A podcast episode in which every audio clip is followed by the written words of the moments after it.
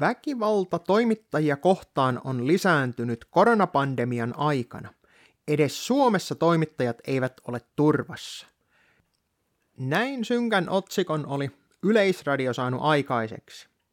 Maailmanlaajuinen lehdistön vapausindeksi julkaistiin tänään. Sen mukaan väkivalta toimittajia kohtaan on jopa kaksinkertaistunut Euroopassa.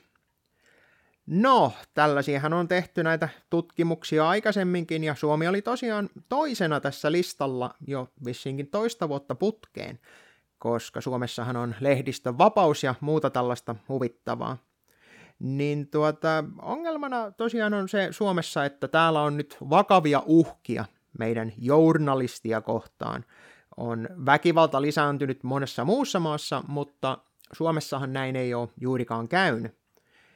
Ja tämän artikkelin kun lukoo läpi, niin tuota, tässä nyt jää vähän sellainen, niin että mikä uhka tässä nyt oikeasti on Suomella näille journalisteille? Mikä on se kauhia asia, minkä takia nyt lehdistön vapausindeksi, tämän toimittajat ilman rajoja järjestön mukaan Suomessa on tapahtunut? No katsotaanpas, mitä tapahtuu, kun haetaan Suomi, Reporters Without Borders, ja otetaan sieltä Suomi. Online hate speech, but more trust in the media. Eli mikä on ongelman? Suomen mediaa uhkaa sosiaalinen media ja sen eri alustat. On olemassa palveluita, jotka päästävät vääriä mielipiteitä niiden alustalle, jotka sitten menee ja pilaa näiden tuota, journalistien paskapuheet. Tämä on nyt se suurin uhka Suomessa. Esimerkiksi alustat kuten TokenTube ja muut tällaiset, jotka sallii sananvapauden, niin se uhkaa Suomen journalisteja ja journalismin vapautta, koska ne tuottaa materiaalia, jotka ei ole hyväksytty näiden vallanpitäjien taholta. Tämä on aivan ymmärrettävä, että kyllä, tämä uhkaa aivan selvästikin valtamedian asemaa, kun ihmiset ei enää kuuntele niiden paskapuheita – Tämä on todella vakava asia ja tietysti tämä uhkaa tätä meidän demokratiaa, mikä nyt ei kyllä kansanvaltaa ole, mutta se on taas toinen asia. journalistia on myöskin tuota, Suomessa vissiin ovat joutuneet maalituksen ja muun vihapuheen kohteeksi. Eli tässä nyt viitataan näihin tunnettuihin tapauksiin, eli tuota, tämän Oulun tapauksen ja sitten tietystikin reformin nämä väärät mielipiteet ovat aiheuttaneet tietystikin suurta murehdintaa ja se on nyt laskenut sitten Suomen indeksiä tällaisessa hirvittävän vaikutusvaltaisessa listassa, jolla ei kyllä mun mielestä ole mitään virkaa, mutta tämä on ihan normipäivä. Suomessa on tämän mukaan myös erittäin vakavana ongelmana salaliittoteoriat. Ja siitä päästäänkin aasinsiltana päivän toiseen kohtuullisen huvittavaan aiheeseen. Eli tuota, Oulun yliopisto julkaisi tosiaan tässä muutama päivä sitten tällaisen kuin Tiedon valossa itsepuolustuskurssi salaliittoteorioita vastaan. Mä siitä kirjoittelin kokonaisen tekstin ja mä pistän sen tuonne linkkeihin, mutta tuota, tässä on mielenkiintoinen kohta esimerkiksi noin 12 minuutin kohdalla – on tällainen dia kun mikä on perusteeton salaliittoteoria. Siinä on ylitsevuotava epäily, todisteiden ylitulkinta ja valikointi lopputuloksen mukaan, sisäisesti ristiriitainen tilkkutäkki ja kuvitteellinen salaliittouskomus.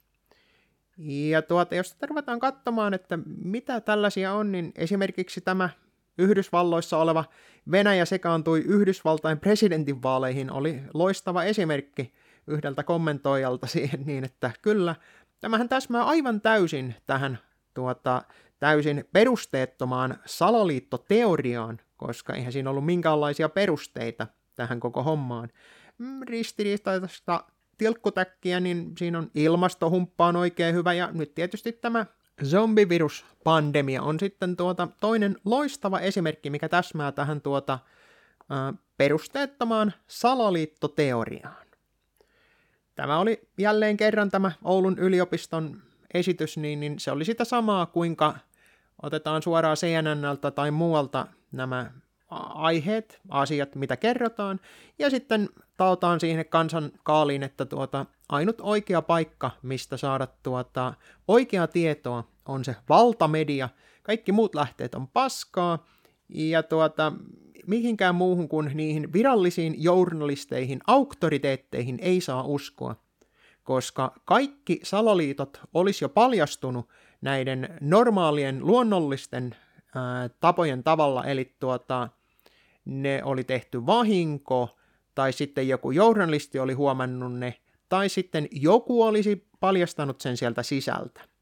Tämähän käytännössä on osoittautunut historian aikana ei niinkään paikkaansa pitäväksi, mutta tietysti on ymmärrettävää, että jos haluaa pitää Oulun yliopistolla sen professuurinsa, niin tuota, kyllä varmasti kannattaa kertoa tällaisia asioita, koska jos me näitä rupeaa tutkimaan tarkemmin, niin siinä käy sitten yleensä vähän huonosti. Esimerkiksi tällainen kuin Daniele Ganse, jos jollakin on nimi tuttu, niin, niin tuota, se on Sveitsissä ollut tuota, yliopistolla töissä, ja se on kirjoittanut Natosta ja muista näistä, muistaakseni 911-sestakin, niin tuota, tällaisia vääriä mielipiteitä, ja se tiesi sen kyllä silloin heti alkujaansakin, että kyllä, tässä voi tulla kenkää johonkin vaiheessa, ja niinhän siinä sitten kävikin. Eli kaikki nämä tällaiset akateemisesti salaliitoista puhuvat, ne kyllä tietää ja ymmärtää varsin hyvin sen, että tuolla isossa maailmassa ja nämä suuret valtiot, niin ne nyt ei aivan hirvittävän puhtaalla korteilla tätä hommaa pelaa. Ne valehteloo niin omalle kansalleen kuin kaikille muille jatkuvalla syötöllä. Ne tekee salaliittoja sen sanan oikeassa merkityksessä, eli y- ää, enemmän kuin yksi ihminen sopii piilossa jotain asioita, mikä ei välttämättä kestä päivänvaloa, oli niin sitten laitonta tai muuten vaan eettisesti ja moraalisesti väärin, niin silloin siitä voidaan puhua salaliitosta – mutta silloin kun esimerkiksi lääketehtaat ja muut tekee tällaista, niin, niin nehän ei ole tietenkään salaliittoja, vaan ne on normaalia bisnestä.